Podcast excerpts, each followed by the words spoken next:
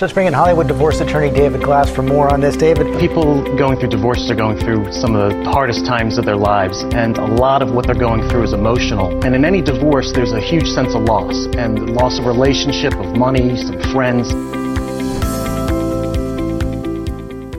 David Glass here for another new episode of The Hourglass, where family law and psychology intersect. I'm a certified family law specialist, former psychologist, and the author of Moving On redesigning your emotional, financial, and social life after divorce. Today marks the close of our eight week series about divorce and the holidays. I certainly hope you've been watching. Today, we're going to discuss when and how to restart your sex life. We're also going to look at what constitutes a habit, how to get rid of the bad ones and develop positive new ones. We're going to consider starting off the new year by getting in shape. Next up is Dr. Beth Leadham. She's a clinical psychologist who specializes in relationship and sex therapy. She has served on the board of directors for the LA County Psychological Association and teaches grad students. She is also a member of the California and American Psychological Associations and a member of the American Association of Sex Educators, Counselors, and Therapists. Dr. Leadham, the subject of sex is a delicate one um, when you're counseling a person who has recently gone through a breakup, isn't it? Yeah, you know, it, it, it, it can be delicate, but it doesn't have to be. People are really uncomfortable talking about sex because we really don't get trained to. Right. But um, you know, part of my job is to get people to open up and talk about things, and so we can can confront whatever problems have developed. Sure. So, what are some of the do's and don'ts about having sex after a breakup? Sure. So, um, sexual problems are really common, even among happy couples. They're exceptionally common among couples who eventually break up. In fact, the most common thing that sex therapists see in consultation, the most common problem is desire discrepancies. So one partner has a lot of desire, um, and the other person doesn't have very much desire, which can cause a lot of pain on both sides, actually. Sure. Both for the person who is the high desire partner, because that person has experienced perhaps years of frustration and, and pain and rejection, and, um, you know, hasn't been able to express themselves in an important area that is foundational to quality of life for them. Right. Um, it's also painful for the person on the other side of the equation. That person has often experienced a lot of frustration and may have come to feel um, blamed or defensive or um, has been listening to a lot of their partner talking about how their um, their their disappointment, right? Right. Um, so it's painful for both people. So I guess my, my overarching message is if you're recovering from sexual difficulty in the relationship that you've just left, you're not alone, you're in really good company. Right. So I have sort of three general areas of do's and don'ts as you're thinking about moving into your future as a sexual person after a big breakup.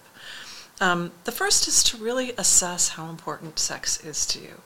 And it sounds easy, but it really isn't. If you've been in a, in a relationship that's had some trouble uh, around sex, um, often uh, often we're defensive and, and we can be confused about really how important is this for me now that I don't have to um, uh, shape myself around a partner, another partner, you know, the partner that I was with. And so the first step is really assessing, all right, how important is this to me, and what do I really want out of my sex life? Yeah. Um, you know, be honest. Being honest with yourself about what you want and need is um, something that you know often people didn't get to do in their prior relationship, and now Yeah. in a new relationship or a new sexual connection, it's an opportunity to do things differently. Sure. And so to learn from the prior mistakes and to go forward doing things differently. And so this is a huge opportunity. So I would say um, the don't there is to not downplay the importance of sexual compatibility. A lot of people pick life partners for other reasons. I think that person would be a good parent. That person has values that are really compatible with mine. And those are good reasons.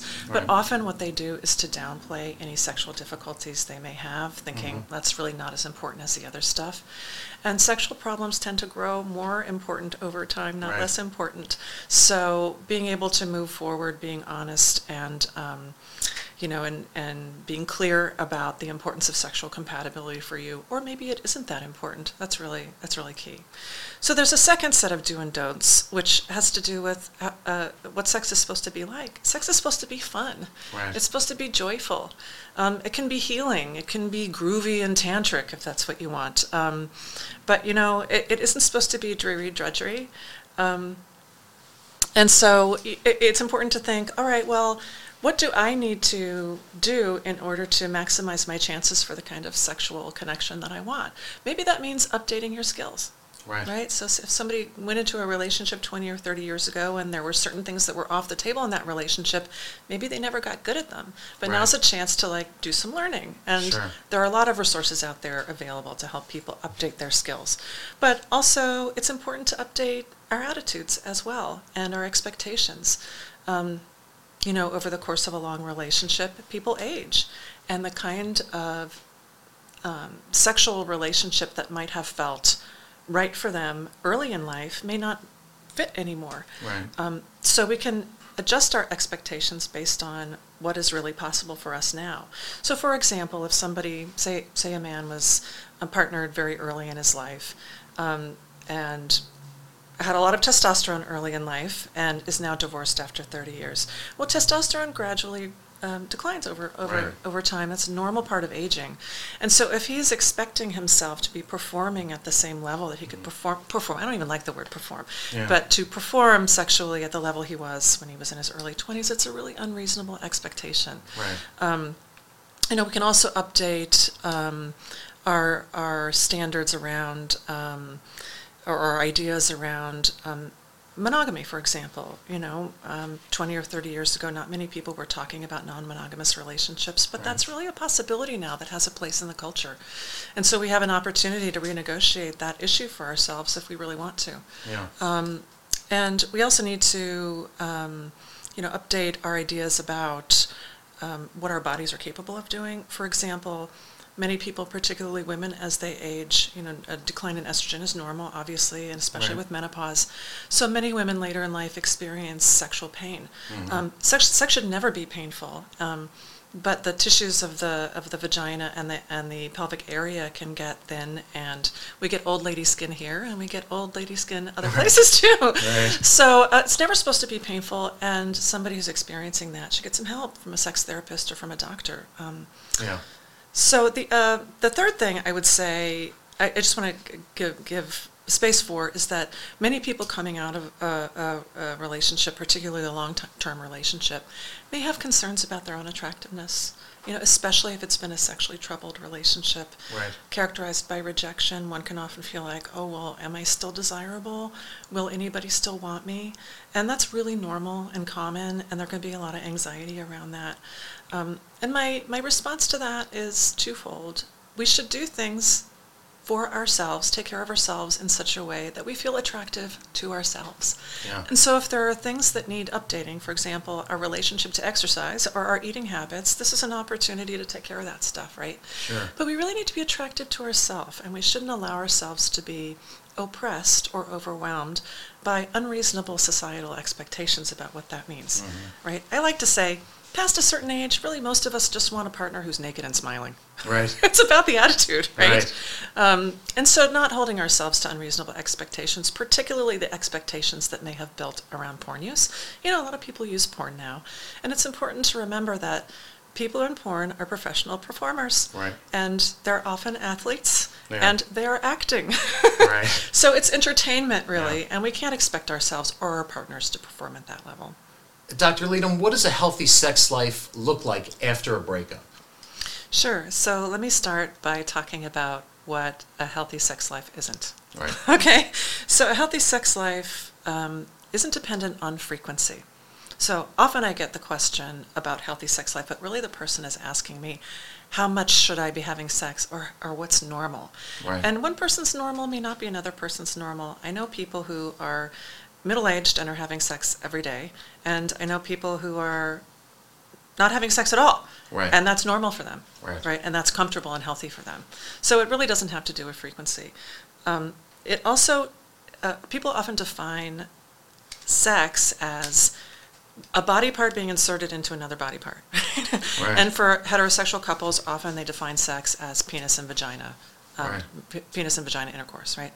But that's a really narrow definition of sex. I don't like that definition because it's really restrictive. Right. And the problem is that with aging, sometimes we can't have that because you know some of our parts may be may be in hibernation temporarily or having a bad day. Right. So I like to define sex, healthy sex, as, as widely as possible. If you are having a sensual experience with your partner where there's erotic energy, that counts as sex. It doesn't have to be limited to a specific set of behaviors. Mm-hmm. Um, so I think it's really healthy and useful to think flexibly. Um, and I've already said something about porn star sex. You know, healthy sex doesn't have to be porn star sex. Um, so, what is healthy sex? Mm-hmm. Healthy sex is one where there's ongoing enthusiastic consent, mm-hmm. right? We all have to be attuned to that. Yeah. Um, and what might be consensual on one day might not be consensual on another day, depending on how a person is feeling. So it's important to have healthy communication, and that's sure. really foundational. And like I said before, people are often really uncomfortable and shy talking about talking about sex and getting into a conversation uh, with a partner about sex and what they like and don't like and what their expectations are. Um, but there is a great uh, uh, exercise that I can suggest to people if you mm-hmm. just Google yes, no, maybe list sex up will come a bunch of examples of this kind of list. It's a list of sexual behaviors, and the people can go through and list, yes, I've done that before and I like it. No, I definitely don't have any interest in ever doing that. Or right. maybe, I haven't tried it, but I'm open minded. Yeah. It can lead to a lot of great conversations, and it's a really fun conversation to have, maybe over a glass of wine sure, or on sure. a walk or something. The, uh, and the other thing, obviously, is healthy sex is kind, right? Kind and respectful um, and one in which we make our expectations and our limitations clear to our partners so that everybody knows what's going on and and uh, and we don't have room for misunderstandings or hurt feelings. Right. right. And um, when people are getting divorced, I tell them not to start dating for a year. That they need to take yeah. off a year, among other things, to fix themselves, uh, but just to take a break. Is there any sort of rule of thumb that you give out for when you should resume sexual uh, relations with anyone post divorce? Yeah. That's a great question. For me, I don't think there's a hard and fast rule, and people really vary in what they're ready for. In somebody who's a higher des- high desire person who's been in a in a sexually frustrating relationship where they feel like they've been in sex jail for years, yeah. they really want a jailbreak. Right. Understandably. Right. And none of us is getting any younger. Life is short and it's important for mm-hmm. us to get our needs met. So to me, um, I think that's really understandable, so long as they mm-hmm. are protecting themselves uh, uh, against sexually transmitted infections and mm-hmm. taking care of their partners and, and um, being aware of consent and communication. For other people, they really need to go slowly, and I think they should really honor that process. Um, some people need to really get into it very slowly. There may be time for grieving. Um, they may mm-hmm. have issues that they need to work through. They may have their own sexual issues or or you know or other psychological stuff that they need help with yeah. and that takes time so I, again i think knowing yourself and being able to mm-hmm. recognize what it is that you need and honoring that is really important here absolutely um, i will say one thing which mm-hmm. is that oftentimes people who are in a jailbreak jailbreak uh, frame yeah. of mind um, they're they're prone to infatuation right we all know what that feels like yeah. and they will often dive into uh, introducing their new sex partner to everyone in their family. Right. And that I would say be particularly careful around your kids. Right. You know, make sure that this is somebody who's going to stick around before you you involve them with your children, right? And so that's a good yeah. reason to, to take it a little slow and mindfully. Absolutely. Yeah. Yeah, really good advice. Uh, are there lasting negative effects if a person ventures into new sex too soon after a breakup? Uh, and what would that look like? I guess if they're venturing too soon, it means that they weren't ready. Mm-hmm. And that probably means that there was stuff that they weren't aware of that was important to them that they weren't in a position to take care of. So, um, you know, not being ready can mean you haven't sorted out what's important to you, or you're not ready to tolerate the inevitable vulnerability that we experience in sexual situations, or they may not be ready to negotiate and communicate clearly about yeah. sex and about their sexual expectations, and they may not be ready to dive into intimacy at the rate that maybe the other person is. Sure. Um, in terms of lasting effects, well, I mean, we really don't want people to get traumatized. So we mm-hmm. don't want them to dive into stuff that may be too scary for them. Um, and especially if somebody's in jailbreak mode, you wanna you wanna um, just make sure that you're you're not getting yourself into stuff that you may later regret. Um, yeah, it makes sense that that you would. Uh, I think I just think people would want to figure out what went wrong. Right. in the last relationship before you jump into a new relationship and either repeat your own patterns or pick a person who is too much like the last person you were with. Absolutely. And you know, part of the problem, you know, some people during a breakup, it becomes really easy to see the other person as really the major problem and Sure. to downplay our own responsibility in the dynamics that led to a breakup. It happens all the time. It happens to the best of us. Mm-hmm. Right. But really, it is important to take stock of what was your contribution to the dynamics that led to the breakup? What can you take responsibility for? Because that's an opportunity for growth. And it's very valuable learning. Um, as painful as a breakup is, there's very valuable learning to be to be had there if you're willing to take advantage of it, so that you can move into the kind of connection that you really want and that can last for you. Right. Now, is pursuing lots of sex a good way to get over a breakup? Well, it can be really fun in the short term, but if you really want to get over a breakup, it seems to me to be hopscotching over um, the grief and the learning that you can do that will really help you recover. Yeah. Now, what about the situation where having sex after your breakup reminds you of your ex? Uh, What can someone do about that? I guess there could be two things going on there. Um, if the person is reminding you of your ex, maybe there are some things about them that you should be aware of. Maybe those are red flags. Right. Um, or maybe you're projecting some trauma from your old relationship onto the new relationship, and you need to really take stock of, of what it is that you're bringing into it. Yeah, wow. Really insightful. What are some of the most common mistakes divorcees make when it comes to resuming their sex life? Well, one big common mistake is to forget about protection against sexually transmitted infections. Mm-hmm.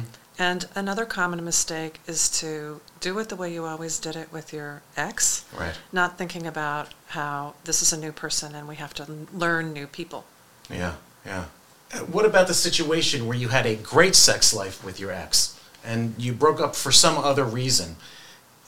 Is it ever a good idea to continue that sexual relationship with your ex spouse? I understand it can be tempting, but if the goal is moving on, David, Right. that's probably not going in the right direction. Right. Definitely not moving on. It's staying right, right exactly where you were. What should you do if you have zero interest in sex, especially if it's been a long period of time since the breakup? Sure. So it depends on whether you want to have interest in sex. If you have zero interest in sex and that's fine with you, then that's where you are. Right. If you want to address why you have less interest in sex than you might like, um, one place to look is your medical provider, you know, to bring that up with your physician. Physicians aren't really well trained in dealing with sexual Right. problems. Unfortunately, they just don't get that training. So you can also consult a sex therapist. There can be lots of reasons why somebody is not interested in sex. Some of them are medical, underlying medical conditions. Sometimes it's medication related. Sometimes it's psychological. Um, sometimes it's historical because there's been a history of bad sex, and Right. people who have had a lot of bad sex don't want to have sex. Sure, sure. So I, I would say get help. Yeah. And ask ask the questions. Yeah. Uh, with the new year just hours away, what are some reasonable goals to list if you want to kickstart your sex life? Well, I would say um, in the new year, consider the fact that you're entitled to pleasure. We are entitled to pleasure if we want it, and we are also entitled to be the sexual being that is right for us. So going into the new year, I would suggest that people think about not pretzeling themselves into a shape that doesn't really fit them, but thinking about what really is the most authentic form of sexual expression for them, and seek it out. So, if a person goes to sex therapy after a breakup, what should they expect? If they haven't been to a therapist before, what should they expect in meeting uh, this therapist? Sure. So, sex therapists are certified. You would want to look for somebody who's a certified sex therapist who has specialized training in it. And we tend to keep people in therapy um, for as long as it takes to address the problem that they're seeking help with. We don't keep people in therapy endlessly. The goal of sex therapy is actually to help you fix your problem and get you out of sex therapy. Right. So there's an initial consultation or two where we're really assessing the problems um, and assessing what the goals for treatment are. And then um, we proceed with homework. Um, sex therapy never involves any kind of sexual behavior in the session or any Right. kinds of touching with the therapist, but we do give a lot of homework. And homework is basically, I frame it as an experiment. Go off and run this experiment, come back with the data, and we'll learn from the data and we'll mm-hmm. formulate a new experiment to help you grow or to help you overcome any problems that are getting, getting in the way of a, a good experience. Yeah. Now, what role does communication play when you're engaging with a new partner? Well, you know, my view is that communication is everything. It's really foundational. And even when it's uncomfortable, practice. It gets easier with practice. Right. I'll sometimes suggest to people who are really uncomfortable using using sexual language or talking about sex to write a script and to practice it all by themselves in the bathroom. right. Just so they can desensitize themselves and get used sure, to it. Sure. But it's really difficult to get our needs met if we can't talk about our needs. And it's really difficult to make sure that we're on the same page with a partner if we can't talk about it. Absolutely. Thanks so much for sharing some solid suggestions for our audience today. Uh, sex is not something that is easy to discuss for many. Uh, so just listening to you was, I'm sure, very helpful to those who are reluctant to even talk about it. Um, all the topics you covered were important and hard ones for many of our viewers to articulate. How do people find you if they want to consult with you about whatever their sex issues might be? Sure. So, um, a great place to look for a sex therapist any place in the country is at the website for the Asso- uh, American Association of Sex Educators, Counselors, and Therapists. That's the main certifying body in the United States for sex therapists. Mm-hmm. And they have a search function where you can look by state. So, for example, somebody in California, a person in California seeking services, can see anybody who's licensed in California. Right. And it's organized by state. I'm in there, so you can find me there. Okay, and specifically, if they're looking for you, how do they find you on the web? Oh, sure. So my web, my address is www.drbethleadham, Great. Thanks so much for coming in today. Thank you. In our next segment, we have USC Provost Professor Emeritus of Psychology and Business, Wendy Wood. So, how long exactly does it take to form a habit if you are trying to create new habits? Is there an average length of time? Is there a certain number of repetitions that you have to do? It'd be nice if there was. you could say, okay, I'm finally done. I formed that habit. I don't have to struggle anymore. Right. If you think of habits as a learning system, though, it makes sense that there wouldn't be a number, right? Mm-hmm. Because some things are just harder to learn than others. And so if you have complex activities, like going to the gym, is pretty complicated when you think about all the things you have to organize yeah. in order to get there. That's a complex habit to form. And there are some people who think it never actually completely becomes a habit. So some parts of it might, you know, you get your workout clothes together, you put them in a bag, you put them by the door, and then that reminds you, oh, yeah, I was going to go to the gym. And then you just get in the car and you head there without thinking a whole lot about it. But there are probably parts of it that are also more thoughtful. So for complex behaviors, they may never completely become habitual, mm-hmm. and it will take longer for them to become habits than something simple like for most of us, we make coffee in the morning out of habit. And we tend to do the same things every day because we figured out something that's good enough or something that tastes good to us. And we just do it over and over. And that might only take a month of repetition. Um, but it really depends on how complex the behavior is, how many times you have to repeat it in order for those habit memory associations to form. Okay, now why is it that uh, certain weight loss programs, commercial programs, um, without naming names, how come they don't always work for people in changing their habits around eating uh, and, and potentially losing weight? Well, as I said, most of us don't understand how to change habit memories. And we go in it with great motivation and goals, thinking that we're going to change our behavior, we're going to lose weight, and we do so effortfully, trying hard, really controlling our behavior. But then, as I said, over time, that just gets it gets tedious and effortful and no fun. You're not only not able to eat the things that you're used to and come right. to like, you have to start figuring out other foods to eat that you don't like so much, you have to control. And most weight control efforts are like that. We're not focusing on ways to control our habits. Instead, we're going to the easy solution, which is let me just control my behavior and ultimately I'm sure I'll win, which is for most of us, I'm afraid, wishful thinking. Right. Um, a better approach Mm-hmm. that does seem to control um, behavior and help people lose weight is to control the environment, control the cues around you so that they're not activating thoughts of eating constantly. I mean, we've all stood in front of the refrigerator and just automatically opened it and looked inside to see what was Right. there, even if we weren't hungry. That's what happens when you have a habit is Right. you just do the behavior. Sure. Chips on the counter, you're going to put your hand in the bag whether you're hungry or not. Mm-hmm. So controlling the behavior, controlling the context would be moving the bag of chips off of the counter, not having food around. Um, it would be maybe not having it in the house Right. if you don't want to eat it.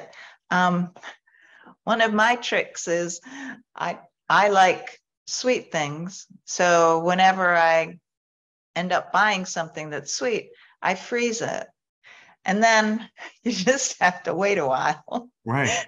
to eat it for it to defrost. And that for me works. But everybody will find tricks if they focus on controlling the environment, not so much controlling themselves. Right. It doesn't stop you from eating these foods, right? Right. But you don't have to stop eating them. You just want to eat a little bit less in order to lose weight. And so figuring out ways to change the environment and make it a little bit harder to eat the way you normally do is and in current research seems to be the key. Sure. Now, slightly different. What's is there any sort of magic uh, in ridding yourself of an addiction, whether it's drugs or alcohol or or gambling? Um, how do habits play in in that? Well, I don't study addictions. Um, I study habits. A- a- addictions are related to habits because they involve habits, but they involve other things as well. We typically think of addictions as involving some um, some substance that um, alters your mental or physical state. Sure. Um, and habits are much broader than that.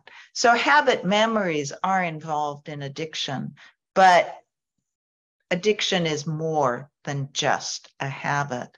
And I think sometimes um, people use the term addiction when really they mean a strong habit Sure. we think of like video game addiction or addiction to your cell phones. Um, you know, if I took your cell phone away, you'd probably think about it a few times, Mhm. but I don't think you'd suffer withdrawal Right. the same way that an alcoholic would suffer withdrawal Mhm. if they stop drinking. So there are habits are a slightly different system. Our cell phones form strong habits, um, and video games can form strong habits too. But it's not necessarily an addiction. All right. Anything else that I've uh, that I've missed that our viewers would uh, appreciate hearing about in how habits can help them in their lives? Well, we used to think that some people had a lot of self control. Um, some of this came from those old marshmallow studies. Do you remember um, Walter Mischel Yeah. gave four year olds a marshmallow? And if they could sit there and not eat it Right. 10 or 15 minutes, then they got two marshmallows. Right. right. And only some kids could do that. hmm And the kids who could do it ended up growing up getting higher SAT scores, um, getting better grades, even weighing less hmm than kids who Yeah. gave into that temptation. So we started to think that some people, boy, they just have really strong self control and willpower, and they're just meant for success. And the rest of us, well, too bad. Because it's something that you either have when you're four or you're not going to have it. Right. Um, but if you look at that research a little bit more closely, you come away with really different impressions. One of the conditions in that study, that original study with the mm-hmm. four year olds and the marshmallow, um, what they did is they took the marshmallow and put it aside and put a pie tin on it. Right. And told the kids, you can eat this anytime you want to, but we're just going to put a tin over it um, and lift it up if you want to. But if you can wait those 10 or 15 minutes, then you'll get two marshmallows. Right. Almost all the kids could do it then. Right. They could all wait. They all exerted self control, which is what we've learned about self control. It's so much more about the environment that you're in, right? It kind of relates back to the conversation we were having about dieting and eating. Yeah. If you control the environment so that you're not cued and tempted constantly, most of us can then act like someone who has high self control. So, controlling the environment really seems to be key to success in many domains in our lives. And the trick then is what helps you control your environment to meet your goals? And that's a different question than right. um, how do you exert self control? Mm-hmm. Instead, how do you put things in place so that your environment works for you? And that seems to be the um, the key mm-hmm. to people who have high self control. Great. A great way to wrap things up, Dr. Wood. Uh, where do people find you if they want to find more about your book or about uh, the research or the work you do? Um, I'm on LinkedIn. I also, all you have to do is type in Wendy Wood on Google, and um, you'll get my a, a, con- a, connection to my email mm-hmm. at University of Southern California. And I'd love to talk to people further about this and their own challenges. Thanks so much for joining us today. Of course. That was very enlightening. I hope it satisfied some of your curiosities. And now, continuing on with our conversations about how to reinvent yourself as the new year kicks off, we have Tracy Jones from Ultimate Performance Personal Training Gym in LA and West Hollywood. Her company has 30 locations around the globe. Tracy is a specialist in helping clients not only get into shape, but she also manages a staff of trainers that help clients maintain that lifestyle. Tracy has been in the fitness industry most of her life as a group instructor, personal trainer, coach, and even PE teacher. She has certifications in nutrition, strength training, speed agility, and other impressive credentials and skills. Now, welcome, Tracy. I see in your information that your gym uses a body composition program fitted to each client's lifestyles, their goals, their abilities. Uh, and you talk about success uh, in a client's program as it relates to metrics and health markers. Can you please explain that to our viewers? Um, sure. Uh, when our clients come to us, they generally speaking have a broad goal. I want to look better, I want to feel better, I want to get healthier, but they don't have a very defined, specific, measurable goal. So we help them get to what that goal might be because at the end of their transfer transformation or their end of their time with us, we need to measurably be able to see where they came from and where they're at right now and see what the accomplishments are that they had done. So the metrics are usually weight, body fat, uh, actual measurements, as well as strengths, and then, of course, how they look. Great. And so if I'm a new client, what can I expect uh, from my Ultimate Performance personal trainer when I sign up for a program at your facility? You can expect a, a all encompassing, full spectrum involvement out of our personal trainers. Out of ours very specifically most personal trainers when you go to them they are going to help help you work out. They're going to help you with your nutrition a little bit and they're just going to make sure that you work out well. We are a little bit more accountable. We're a lot more um, results driven than most personal trainers. So you will meet them. Of course, we are going to give you a full body assessment. We're going to do body caliper measurements. We're going to, to find out your body composition, measure you, really measure out what your goals are. Uh, we have our own app, and and uh, that way you can track your calories, your nutrition. We're going to give you the guidance on exactly what you're going to be eating, how you're going to eat it, when to eat it. We're going to tell you exactly how many steps we want you to take. Uh, all of this is outside of the gym. When you're with them, with the trainer themselves, uh, you will be actually training on a very specific, measurable, science-driven uh, template that that our founder created. Great. And, and how often uh, would I meet with the personal trainer? Three times a week for an hour each time. Wow. So that, that gets you right off the, in the right direction. I absolutely, suppose. absolutely. The first couple weeks are probably going to be a little bit more challenging because that's where the habits are are, are um, created. That's where we're really trying to get you to to realize that this is your new lifestyle. After that, it, it becomes very habit driven and it's part of your schedule. Right. Now, what happens after that startup program is over? Mm-hmm. You continue. right. You have to continue. You know, you have to maintain it. And that's, you know, any personal training program, ours especially, is very much built on educating you on how to maintain that lifestyle. Because, uh, the hard part for anybody in any kind of exercise, especially at the beginning of the year, is very much how do I get started? And anybody can teach you how to get started. It's the making you maintain that. That's that's where the challenge is. And so, what does the maintenance program look like? How does it differ from the startup program? It doesn't. Oh.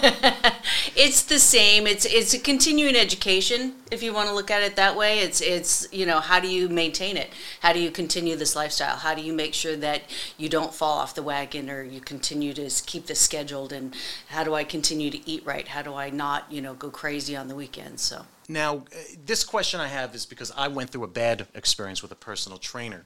Um, uh, but does the personal trainer set the expectations uh, or do I? My experience was I went to a personal trainer. He, he worked me to death uh, to where I, you know, after every session, I either felt like I was going to throw up or I actually threw up. Uh, I'd go home, I couldn't do anything afterwards. And I don't think it was part of the startup, getting used to a new situation. So, taking us back to the question, how, do you, how does a personal trainer and the client figure that out?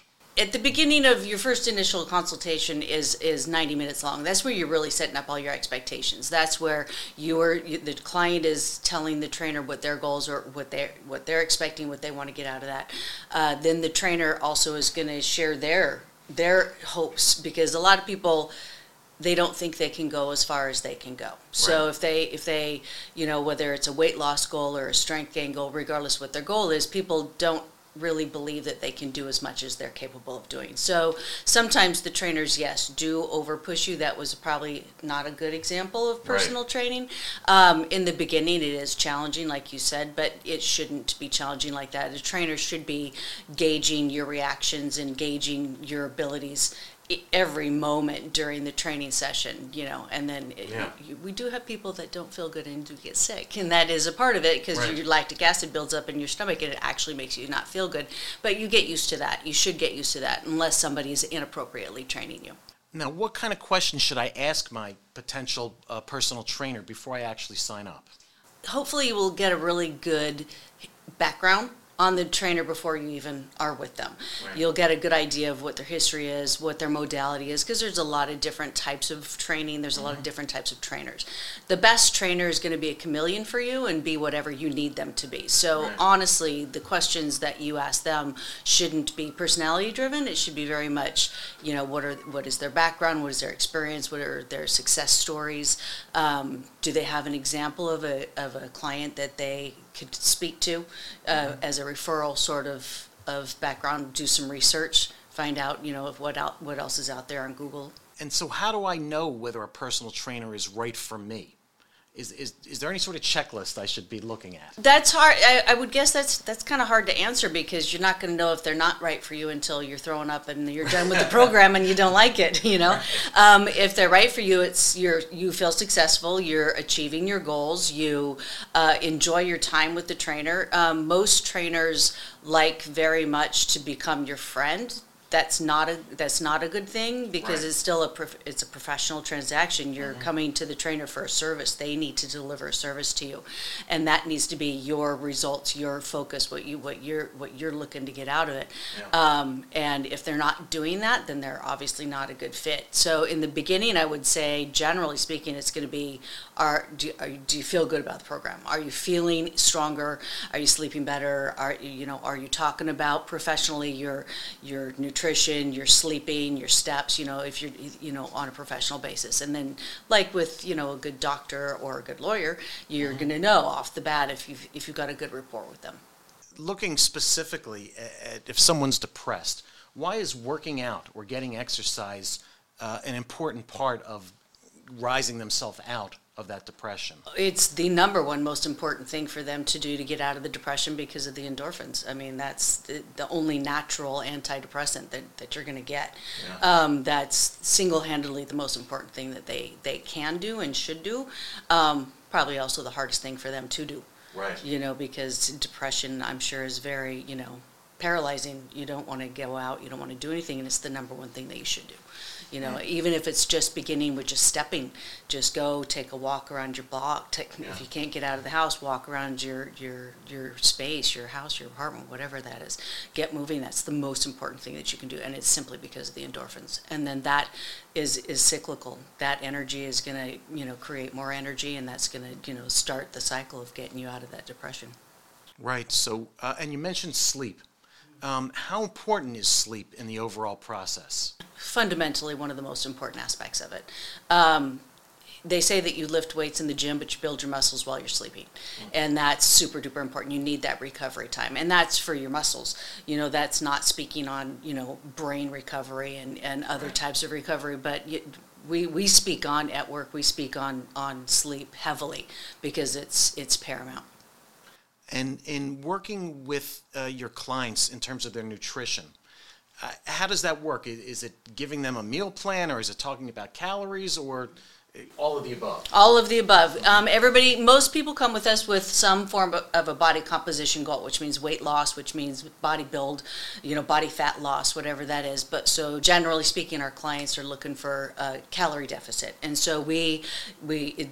Based in our metrics, based in the math that we do, we see what, where they're at. They say, I want to do this in 12 weeks. And so we break it down to what they have to achieve daily in order to get there. That's one of our biggest metrics in making sure that you get there because we don't, we won't set like intangible goals. It's got to be very specific goals and what you have to do daily. So within that daily uh, goal framework is calories, and we talk about how many calories you specifically get, and of those calories, how many of those are your macros, your fats, your proteins, and your carbs.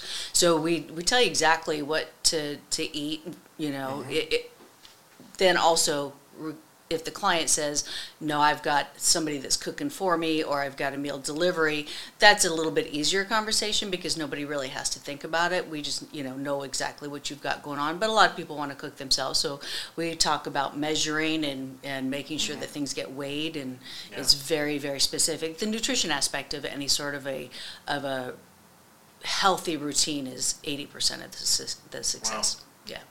Great. Thanks, Tracy, so much for hopefully motivating our listeners to get off the couch or get away from the computer and to get in shape the right way. Yeah, yeah. Thank you. It's it's hard for, especially at the beginning of the year. Everybody wants to go start into Yeah. some sort of a, a health uh, routine at the beginning of the year, and we of course always encourage it. But it's the it's the getting started. Like I said, that's the easy part. It's the maintaining it. That's the hard part. So you just have to find what you love, and it doesn't matter what it is. It doesn't matter if it's playing basketball. It doesn't matter if it's playing tennis or walking on the beach. You need to do what you love and what you can maintain and continue doing to get you off the couch.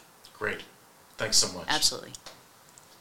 We're closing today with another timeout segment, the moment we take a lighthearted look at relationship and breakup issues. You were so taken with the original humorous songs of singer songwriter Tracy Newman, we invited her to sing something else for us. Today, she's going to take us back to one of her long ago relationships that more or less bottomed out. It wasn't that long ago, by the way.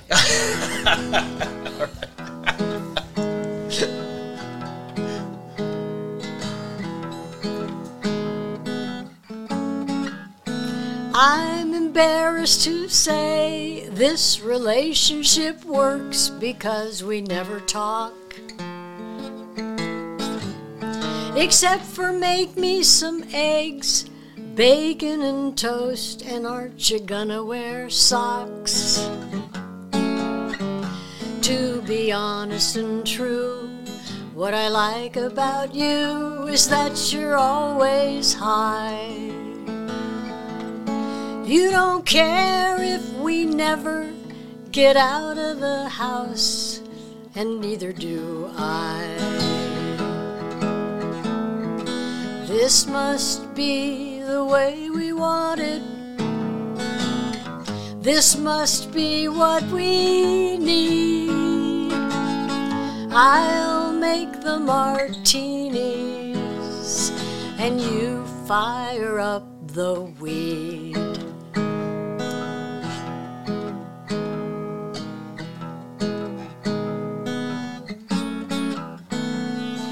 I have so much guilt attached to how we began, and that's what silences me. You were with someone else, I snatched you up for myself like the last piece of meat. Not that you didn't jump at the chance, old dog that you are. But I opened the door, patted the seat, and said, Get in the car. This must be the way we want it. This must be what we need.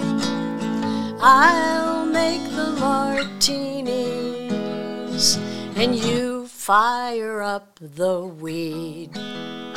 I think that talking things through is overrated. I'd rather be blue and medicated. It took a few years and buckets of tears for me to understand why your ex never once even complained when I took her man. She was patiently waiting for a sucker like me to come onto the scene. I did her a favor, and she'll be forever grateful to me. This must be the way we want it. This must be what we need. I'll make the martinis, and you fire up the weed. We'll keep each other out of circulation, doing mankind a very good deed.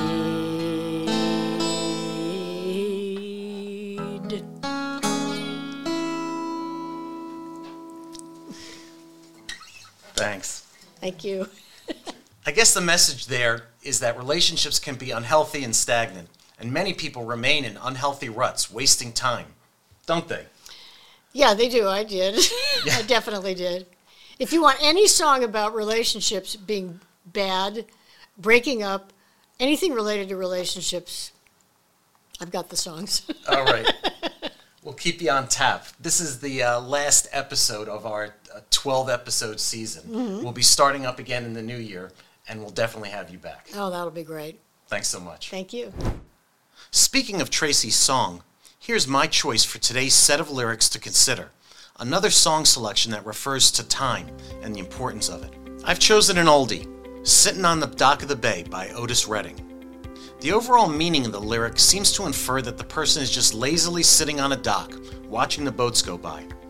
Some say that the true interpretation of the song is that the individual is simply remaining passive about everything, just observing, allowing life to pass him by.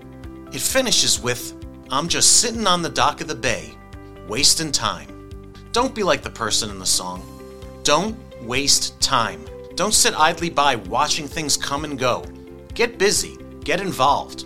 Kick off the new year with activities and goals that move you forward. It's a new year, so make good use of every one of your upcoming 525,600 minutes. Thanks for staying with us over the last 12 episodes. We'll be back after the new year with all new episodes, so stay tuned.